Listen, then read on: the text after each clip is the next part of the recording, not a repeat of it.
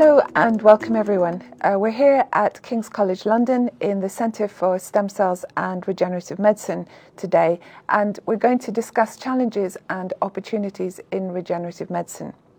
My name is Fiona Watt. I'm Director of the Centre for Stem Cells and Regenerative Medicine, and I'm also Director of the UK Regenerative Medicine Platform uh, on immunomodulation of stem cells.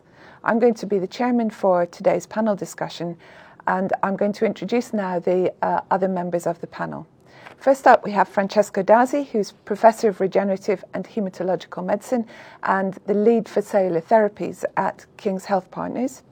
Then we have John Maher, who's a clinical senior lecturer and honorary um, consultant in immunology. And finally, Graham Lord, who is Professor of Medicine and Director of the NIHR Biomedical Research Centre at Guy's and St Thomas's Hospital.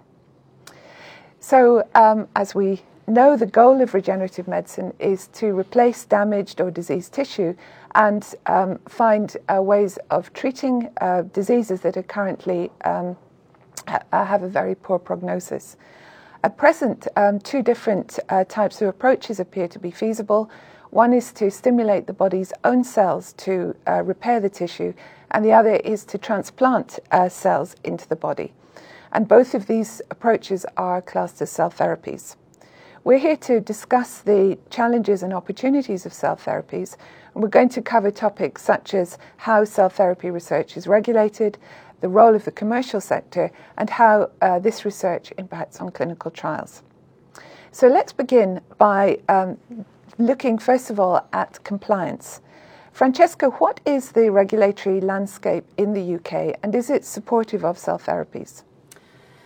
So this is a key question because uh, we all uh, were involved in uh, cellular therapies uh, regard, uh, guide, require a lot of guidance.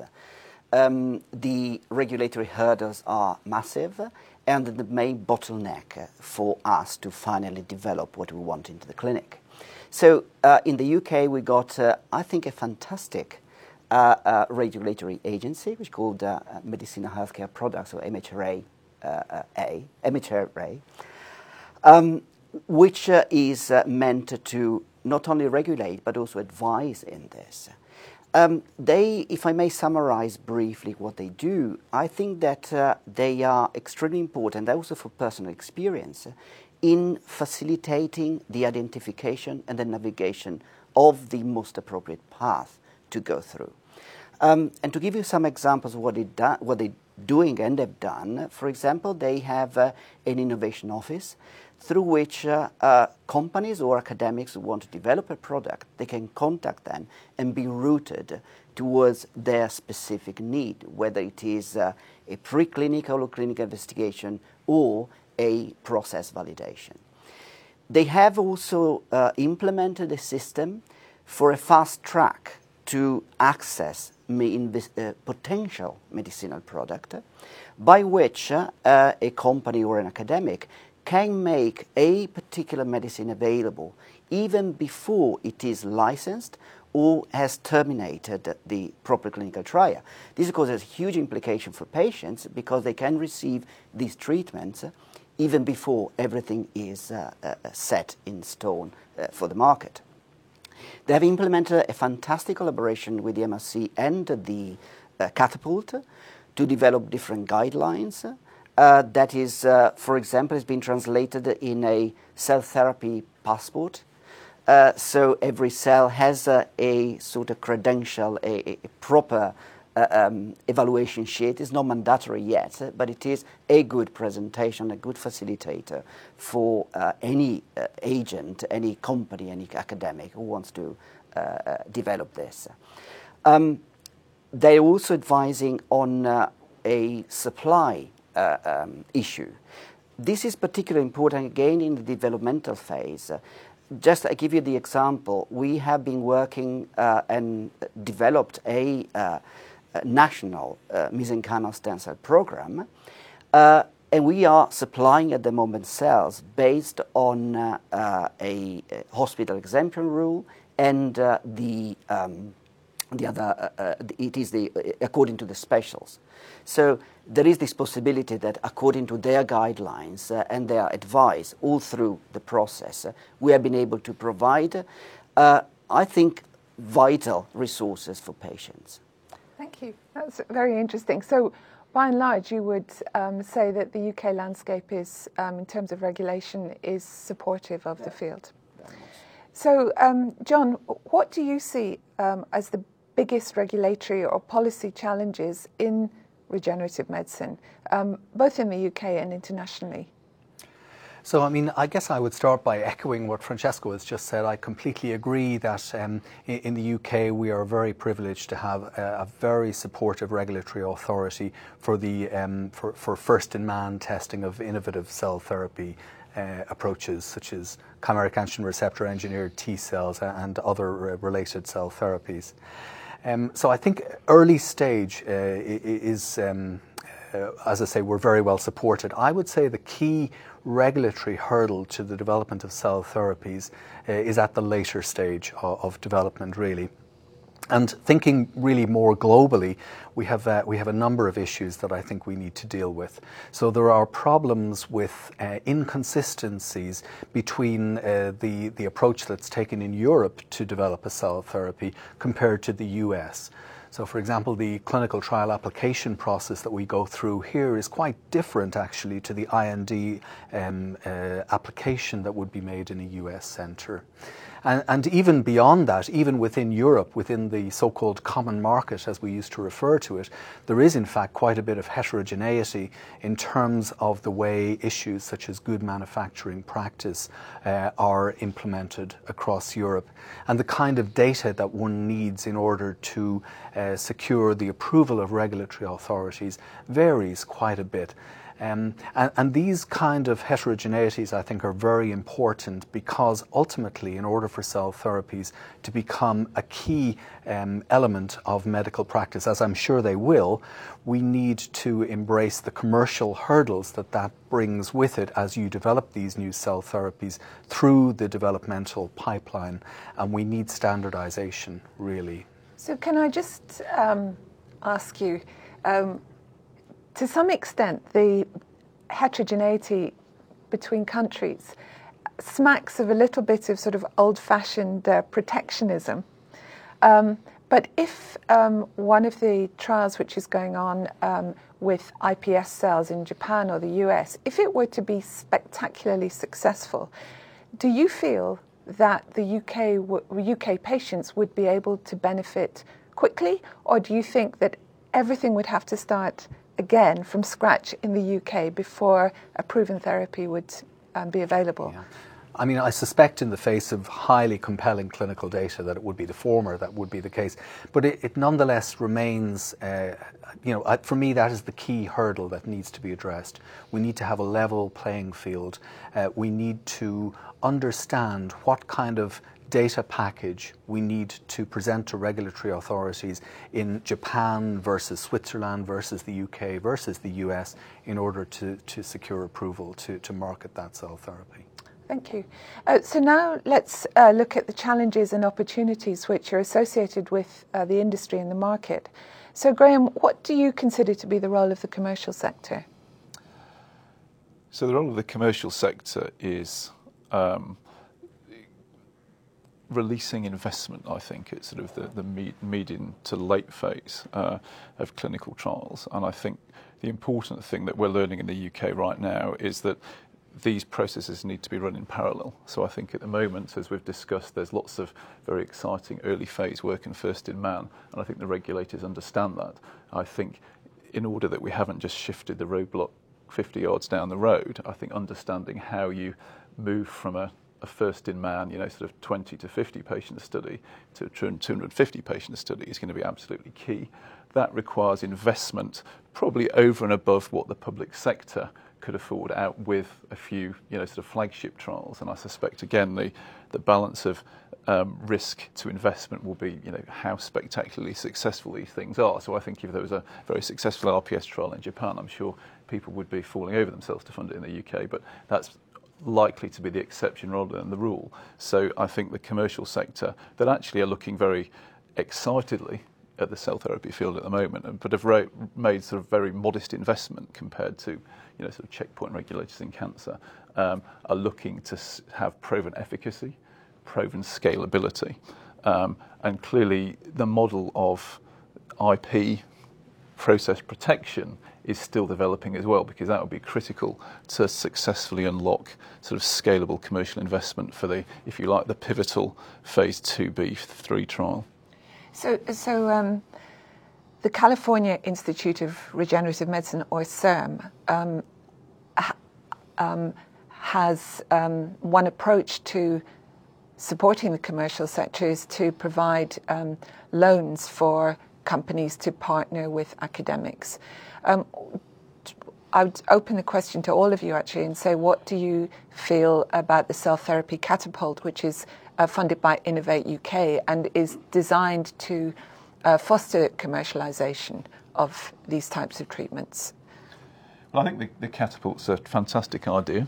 Um, it's a fantastic experiment. So I guess time will tell whether it's a, a successful model, but I think it's quite an innovative model that the UK um, is launching, both within sort of regenerative medicine and in other fields of innovation. So it is very exciting. And I think what you do see is industry coming to the table and Catapult can help to broker those arrangements. And at the same time, I think what Catapult is doing is listen to industry to say, what is it we need to make this an investable proposition? So I think the large scale manufacturing facilities, which they're going to be building in Stevenage um, over the next 18 to 24 months, is going to be absolutely critical to de risk it for that commercial investment. So I think the Catapult model is very exciting. So, John, um, uh, Graham mentioned um, uh, immunotherapy for cancer, um, and that is an area that's very close to your heart. So, could you say a bit about your own experience of uh, going from proof of concept into a, a, a, a, clinical trial, and possibly a bit about the interactions between uh, industry and academia there? Okay, so um, so we have developed a, a, number of chimeric antigen receptors over the years. One of which we have just taken into a clinical trial, which began uh, in the early part of uh, this summer.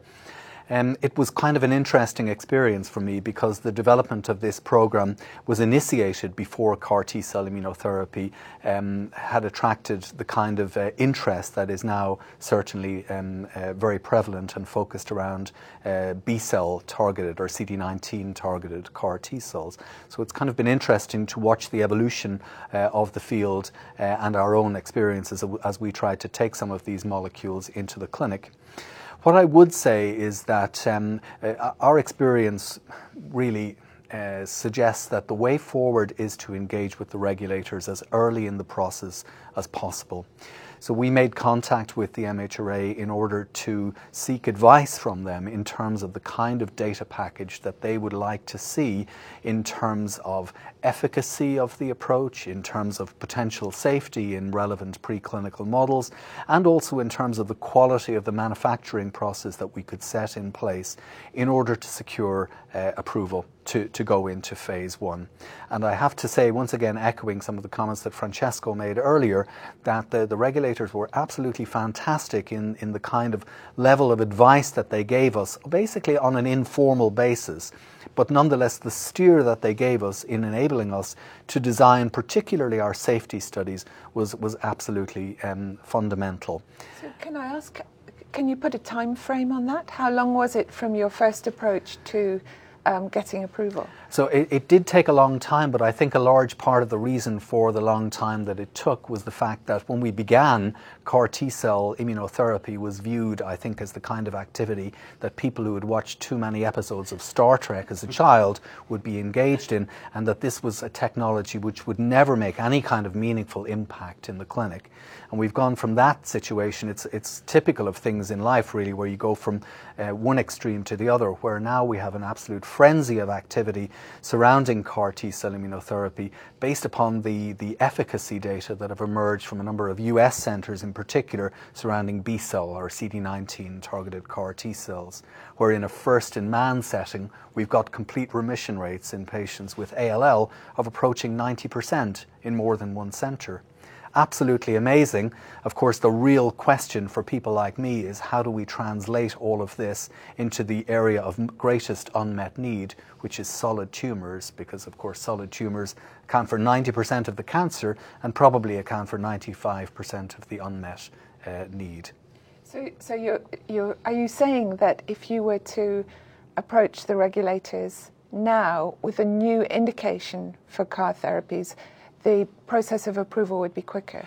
I would say that if you were to set out with a good idea now from scratch, uh, you could probably get into a clinical trial within three to four years with appropriate engagement with regulators um, so that you design the efficacy and tox studies uh, with their advice in mind. I would say four years is probably a realistic time frame. And can I just ask Francesco and Graham, you've, you've both got clinical trials either uh, ongoing or approved.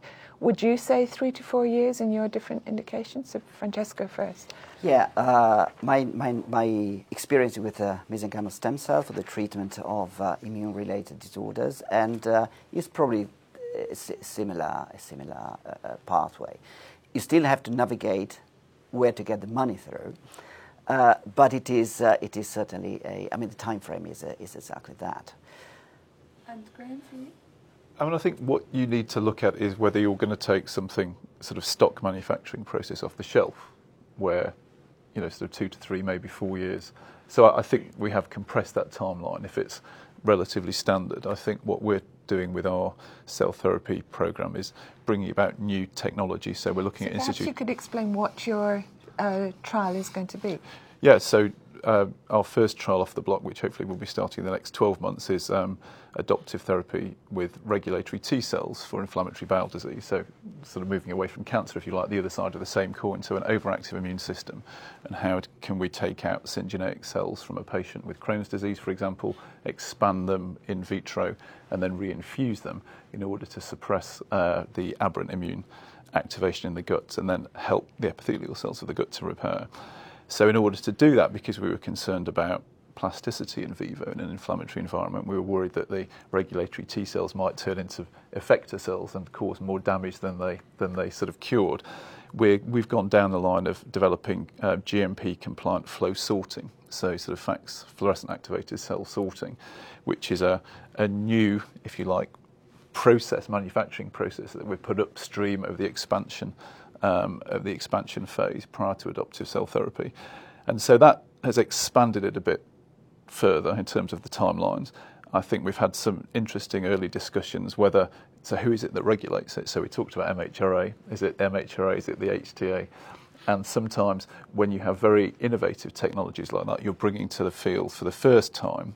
I think the regulators sometimes struggle to see who's going to regulate it. But actually, as you say, early discussions you know, can help with that. So I think the regulatory environment is also changing in an iterative fashion with discussions with investigators as they see the unmet medical need and there's more investment in this field. So probably for the study that I'm running, it will be it's been a little bit longer than that. But again, that's because there's been technological development.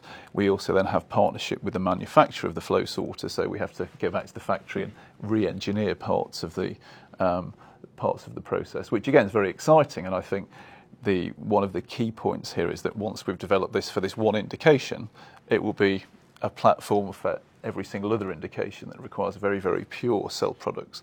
And just to echo one of John's points earlier on about the, if you like, the heterogeneity of regulation, but also the heterogeneity of cells, the way that that was solved in manufacturing small molecules or antibodies was ensuring purity and consistency. So I think these sort of platforms and these technological developments of the process are going to be vital alongside the science and the discovery of new targets to moving the field forward as quickly as possible.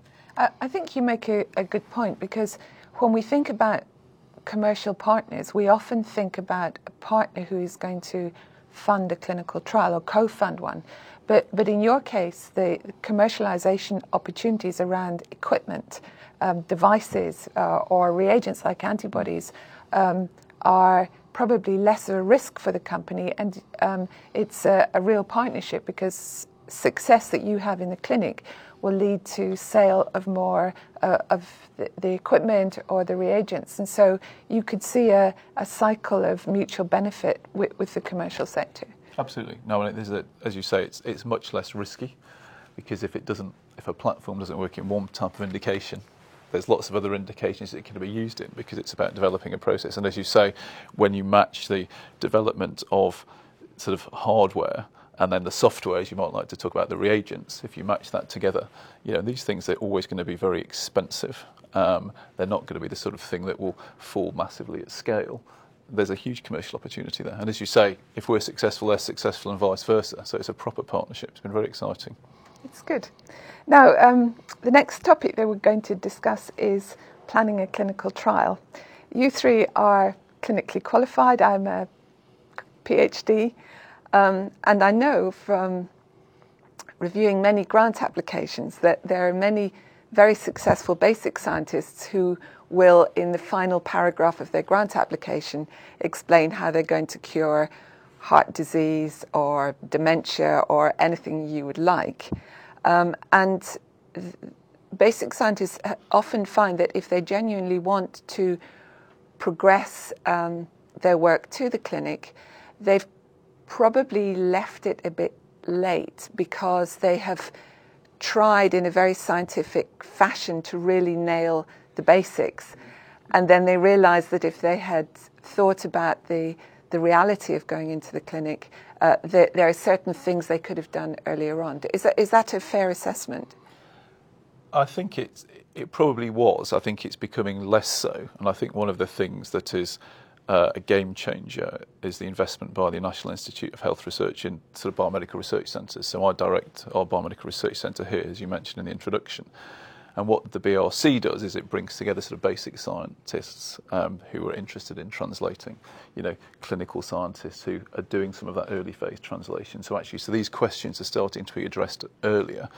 I think what it also does, so it's not just a question of if you like, sort of conceptual pathways and at what time do you jump into translation. I think it's having the, or realizing that actually you, it's hard to do it within an individual lab, you know, even if you're very, very large and well funded. And what you need is sort of critical platform infrastructure, which is here certainly what the BRC is invested in. So GMP uh, manufacturing, you know, immune monitoring, and all that clinical research infrastructure that you need that's cost tens of millions of pounds that no matter how good a PI you are, it's always hard to raise that sort of money. I mean, we all write lots of grants, but to, to get that infrastructure with support from both a hospital and a university, I think is one of the things that makes this place unique. So then, you know, basic scientists can see this is how I can translate. They see it happening, so they start to have those thoughts and discussions earlier on.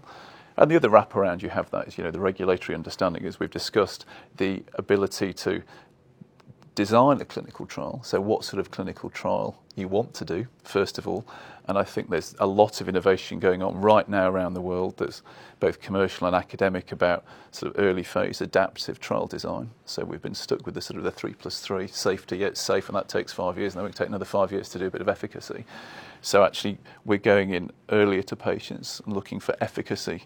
So I think the whole model of you know phase 1A, 1B, 2A, 2B, phase 3 that's based around small molecule development and biologic development is not really fit for purpose. So I think there's innovation in all of this space, which is A, what makes it challenging, B, what makes it expensive, but C, what makes it very exciting to be involved in. Thank you. Uh, Francesco, thinking about collaboration, I was wondering if you could comment on your experience of being a partner in uh, one of the uh, in, in the UK regenerative medicine platform, which, uh, as as we know, is an investment by the research councils of uh, 25 million pounds, really to build on existing funding to facilitate collaborations and. Um, identify and, and try to um, backfill areas of weakness. So, so what's your impression of UK I think the MRC has been uh, a really a, an amazing, innovative, uh, inno- in, produce innovative uh, uh, enterprise by building platforms across different disciplines. We know, you know, our own experience, how we put together stem cell biologists and immunologists that probably a few years ago were almost impossible or didn't make any sense. Uh, and this has produced a fantastic uh, network uh, in which there are you know, scientists involved in, uh, in cell imaging, uh, uh, cell invo- uh, scientists involved in the, the behavior and the differentiation of stem cells, but at the same time, how can we modulate the patients, immunomodulate the patients to accept the, the, the, different stem cells.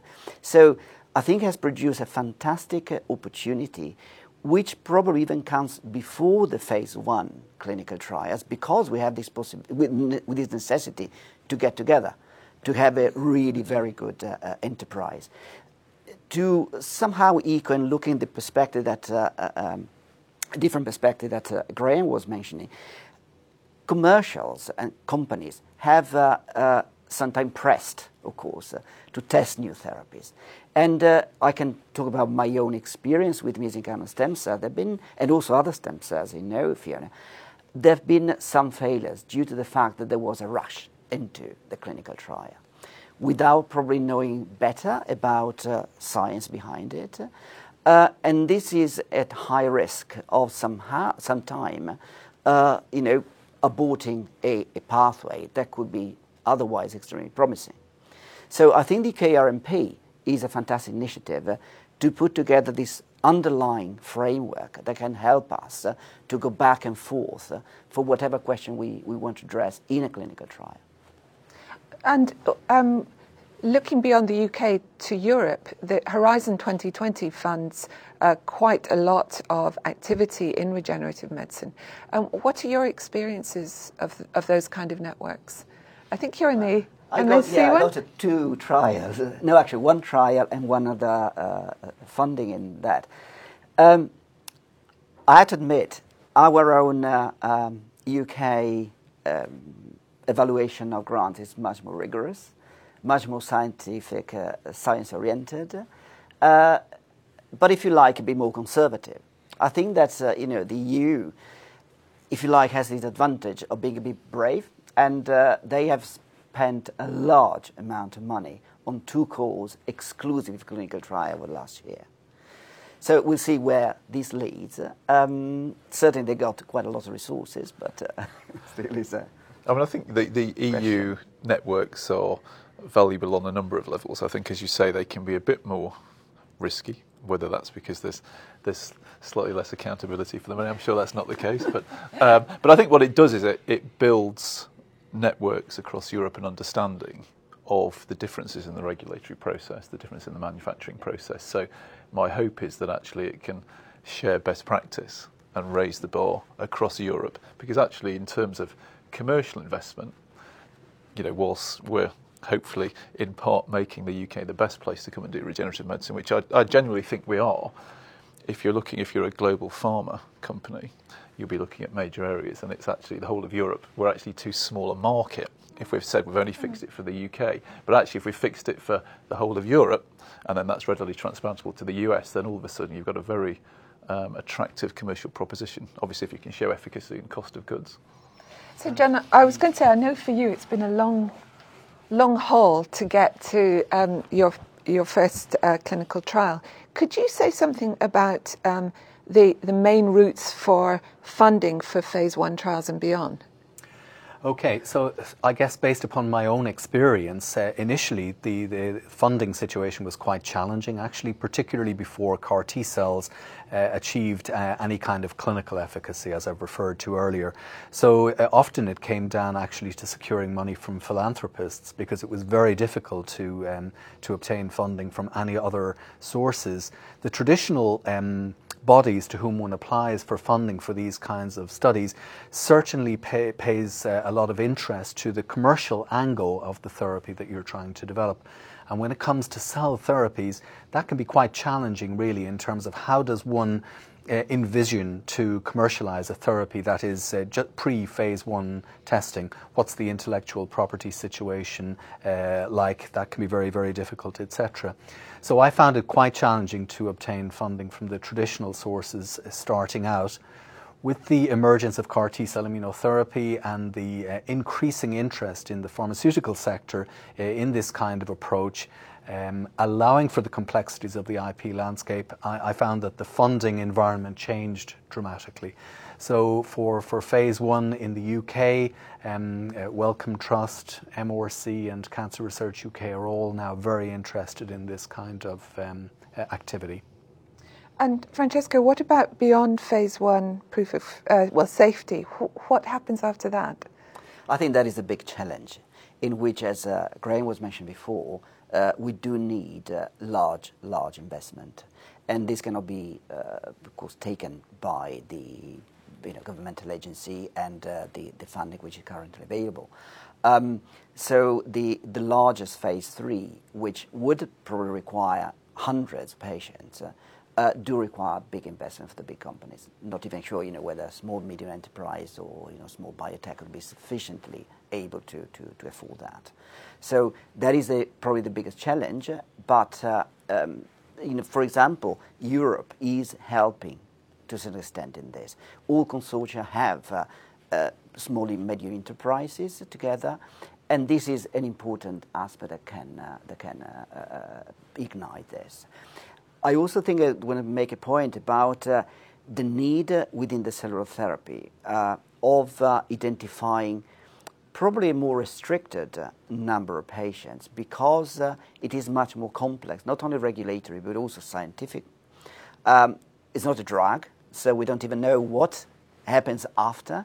Uh, biomarkers are almost entirely unknown, and we do need that, that sort of support. So if we could also invest, as the UK is doing, in identifying some of the biomarkers which predict response to a particular cell, we could make our trials, even phase three, much more effective without the need of thousands of, of, of patients.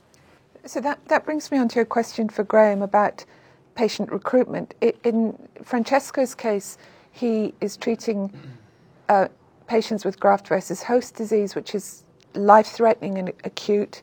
John is, is dealing with patient cancer patients who have exhausted all other avenues of therapy.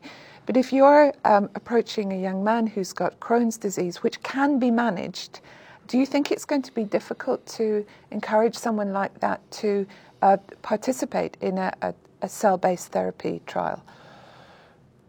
I think it's. I mean, it's a very good question, and I think, if you like, the the bar to entry into a market lower in cancer um, for, as you say, for the obvious reasons. I think, and there's always this debate about you know whether it's sort of pricing and market entry with autoimmunity versus cancer, which is there's, and I think what people don't really realise, um, unless they're seeing people in clinic the whole time, is that there's a huge unmet need in autoimmunity. So um, our trial in Crohn's disease will be for um, patients with sort of moderate to severe disease who have failed standard um, therapies. And we have discussed this with our patient group prior to setting up the trial to do, if you like, a sort of a, a feasibility study. And patients are very, very keen to try uh, a novel therapy for something that is a sort of chronic disease that affects their ability to hold down a job, uh, these patients are often sort of quite young, you know, in the sort of prime of their sort of mm. economic and, and lives, you know, in their sort of their career and wanting a family. So there's a huge need there. Um, and a, you know, sort of huge market size as well. If you look at you know sort of TNF alpha blockade, which is the standard treatment at the moment for someone with with Crohn's disease, so there's a significant number of patients. About 70% of patients don't um, either respond to TNF alpha blockade or they don't have a maintenance of remission. So a very large patient group there. And actually, when you tell them that they're, you know, what we're going to do is take some blood, expand their own regulatory T cells and make them work and put them back in, it actually is. People say, well, that makes sense because surely you've been doing much more ambitious things than that with kidney transplants or bone marrow transplants or islet transplants, which are now routine clinical care. So I think when it's explained in those terms, patients seem very enthusiastic to participate. And also, you know, if you have a, a chronic long-term disease that, you know, where you accrue disability and you need lots of surgery and lots of potentially toxic drugs, I think patients are only too keen to get involved. So that brings me on to um, a question about infrastructure, and I'm thinking particularly about GMP laboratories for expanding cells. So the uh, cell therapy catapult is investing a lot of money in a large facility which will offer opportunities for, for people to expand their cells. Um, and I could imagine that for some treatments, the ideal would be that you have a freezer or a liquid nitrogen tank, and instead of prescribing aspirin, you prescribe a vial of cells. But for other treatments, you're, as you've said, treating somebody with their own cells. So, where do you think um, universities and medical schools should be um, positioning themselves when it comes to infrastructure?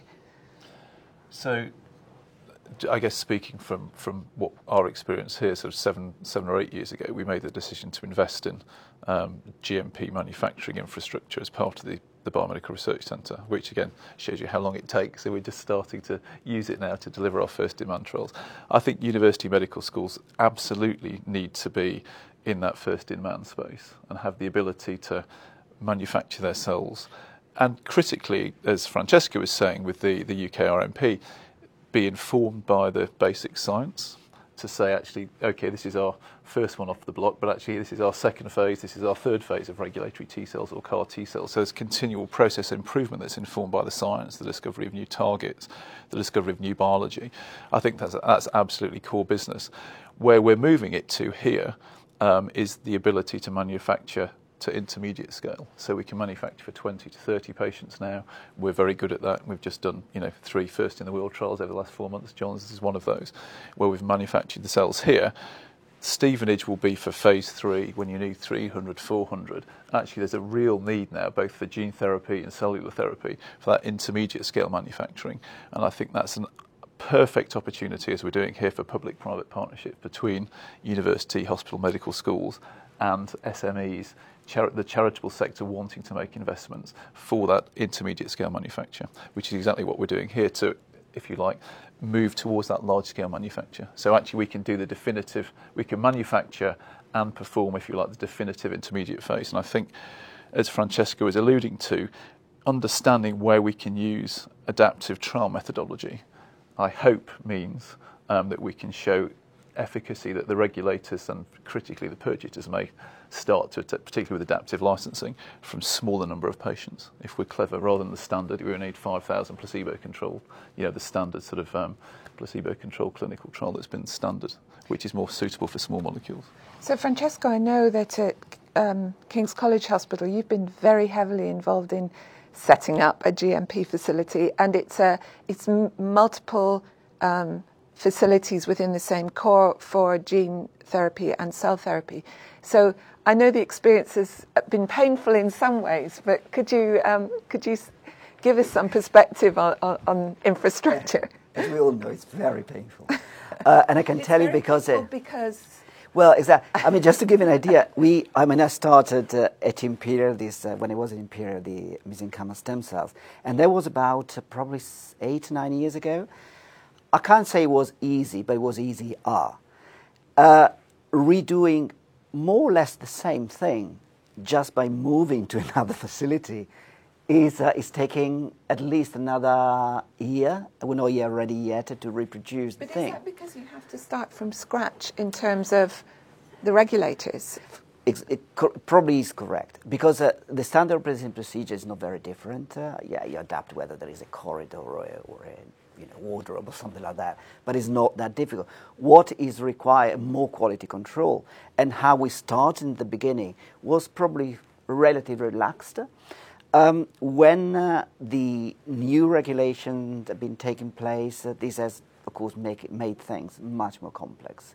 And the steps in quality control, as Graham and, and John know, are, are, are unfortunately helpless and endless. Uh, with what I'm not saying and not criticizing the MHRA because they are fantastic in helping with this.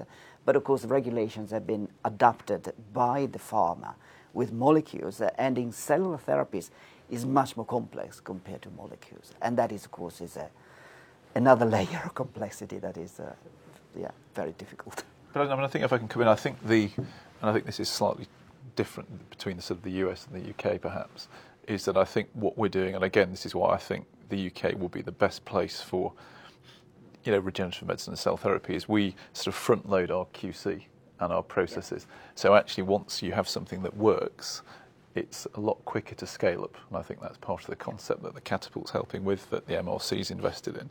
And I think the rather rapidly we've developed quite an impressive community of basic scientists, clinicians, hospitals and universities that want to invest in this, and funding agencies and uh, and commercial bodies that are interested in investing in it. So I think we've really got a critical mass now, and I think it is painful.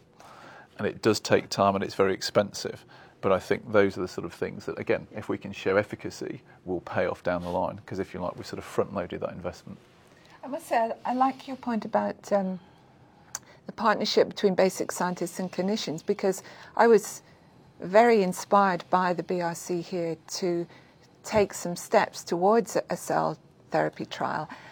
Uh, and, and when we were funded uh, to hire somebody to work on that, I thought, nobody, no postdoc is going to apply to my lab for something which is so practical. Um, and I was absolutely delighted that the quality uh, and the caliber of the applicants was fantastic. So I do think, in terms of basic scientists, we're preaching to the converted. I think people want to do something useful and they can they, they, they understand what, what we're trying to achieve. So that is, is um, I would say, is a major change in, in thinking about um, the, potential of cell therapies.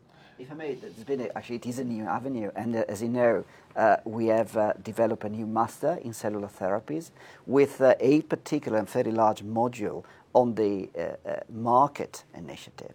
So, how to translate an idea from the bench directly into a viable business model.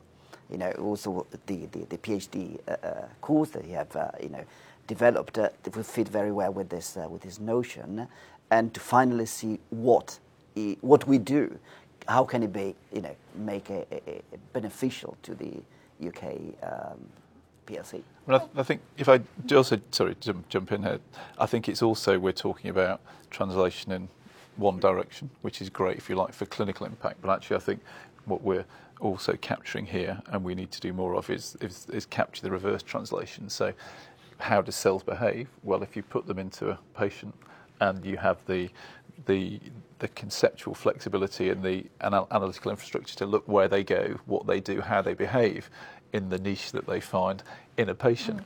well, then there's a huge opportunity to, if you like, validate targets that we've discovered in vitro or in preclinical models, and also to discover new models that are specific to human disease. And I think understanding that, if you like, that reverse translation is to do really, really good mm. basic science and reductionist science in patients with disease, I think is a, relatively unexplored offshoot of this, but obviously we're well positioned to look yeah, at here. I think we are. So we're going to um, wrap up in a few minutes, but um, uh, we can't stop without asking each of you uh, what you see as the future of cell based therapies.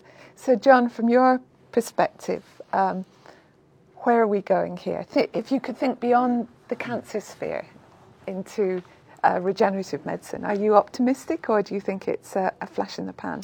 Uh, I'm extremely optimistic. I mean, I guess I've based my whole career on the development of cell therapies, so it would be strange if I was to say anything other than that, really. Um, but you want I'm, to kill cells, and that's a bit different from uh, treating diabetes with uh, implanted beta cells. Yes, I mean, I suppose I view cell therapies in general as living drugs, really. I think it is a, uh, a, new modality of treatment that is just about to enter the clinic on multiple fronts. Uh, and that is part of where the challenge lies because there is a lack of familiarity at the kind of drug development, um, throughout the drug development process with this new therapy. But we have seen very, very compelling proof of concept of how cell therapies can achieve things that no other therapeutic modality can.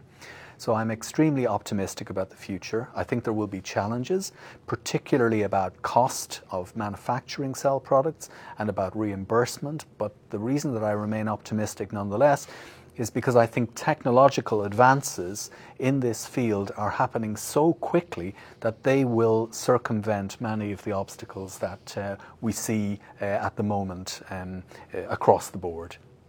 And Francesco, I know you're a card carrying hematologist. Are you ever going to be treating your patients with pluripotent stem cells? Or they're, hopefully they're derivatives. That's, yeah, pro- uh, well, that is a very interesting uh, uh, concept. Um, because at the moment, for example, we could, uh, you know, consider ourselves happy with uh, hematopoietic stem cells. Uh, but there are, of course, uh, a number of challenges. And I would say, in particular, the cell dose. We, uh, from our experience, we know that it would be better to have as many cells as we can. And this, as you know, this has been uh, also experienced in other even failed clinical trials.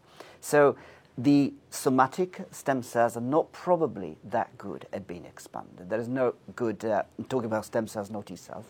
Uh, so um, certainly the opportunity, iPS uh, or something similar, is, uh, is a great opportunity.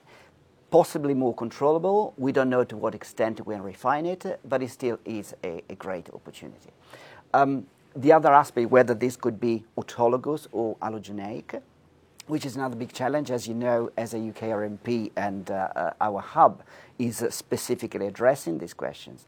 Um, but you know, just to give an idea, when uh, you know, Graham would never transplant a, uh, would never think that uh, a, an allogenic kidney would not be rejected.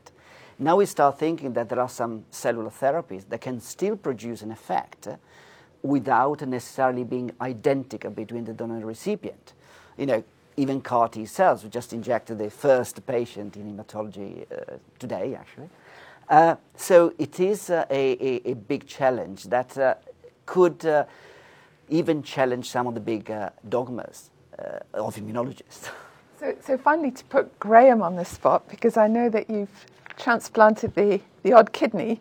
Um, are you ever going to say you don't need a you don't need a donor kidney because you know what we've got, we've got some kidney organoids that you can have instead?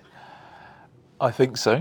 I think so, and I hope it will be within my well, first of all, my working lifetime because that'd be very exciting, but hopefully within my physical lifetime.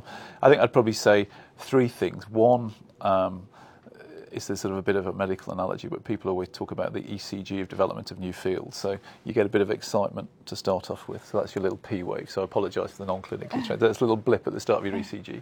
Then you get this enormous you know, R wave of excitement where everyone's piling in to invest, and you know, you see the CAR T cells and 90% cure, and you know, people are doing deals all over the place, and that's where we are right now. There will be a massive plunge in the next three or four years. I suspect the the bubble of optimism will burst, and that's your big Q wave that comes right down. And then actually, what it'll do, it'll settle back to baseline. There'll be what we call a T wave, which is actually the unmet need where these products will fit into. So I think we have to manage expectations of politicians who want short term turnarounds and good news stories, and it all needs to be on the upward trajectory. So that's very important. I think the other concept we need to consider is combinatorial therapy. So, by which I mean we may need to transplant cells in combination with administration of endogenous regulators of those cells possibly in combination with checkpoint regulators in cancer, so with monoclonal antibodies. So I think that combination is going to be very interesting to explore. We'll be driven by the basic science, but actually critically from the reverse, reverse translation about what we learn about the PK and the PD of the cells that we do transplant. So the ability to track these cells is critical, and also the links with bioengineering. So what mm. what what do you put these cells in? Is it do you put them in a box? What membranes do you need? You know, and, and how it fits into sort of nanotechnological targeting. And I guess the final thing is I think we're at the start of a really exciting wave of new science and medicine very similar, I think, to when you know the first drugs were made, when the first monoclonal antibodies were discovered, and you know, and they, they all went through, particularly monoclonal antibodies, went through a massive dip, and everyone said they're never going to be used for treatment, and now they're the biggest blockbusters on the planet, treating huge unmet medical needs. So it's very exciting to be involved in just a very small part of that. Well, thank you. That's all we've got uh, time for today, but I'd like to thank all of you for a fantastic uh, discussion, um, and I hope that uh, our, our viewers have enjoyed it too. You.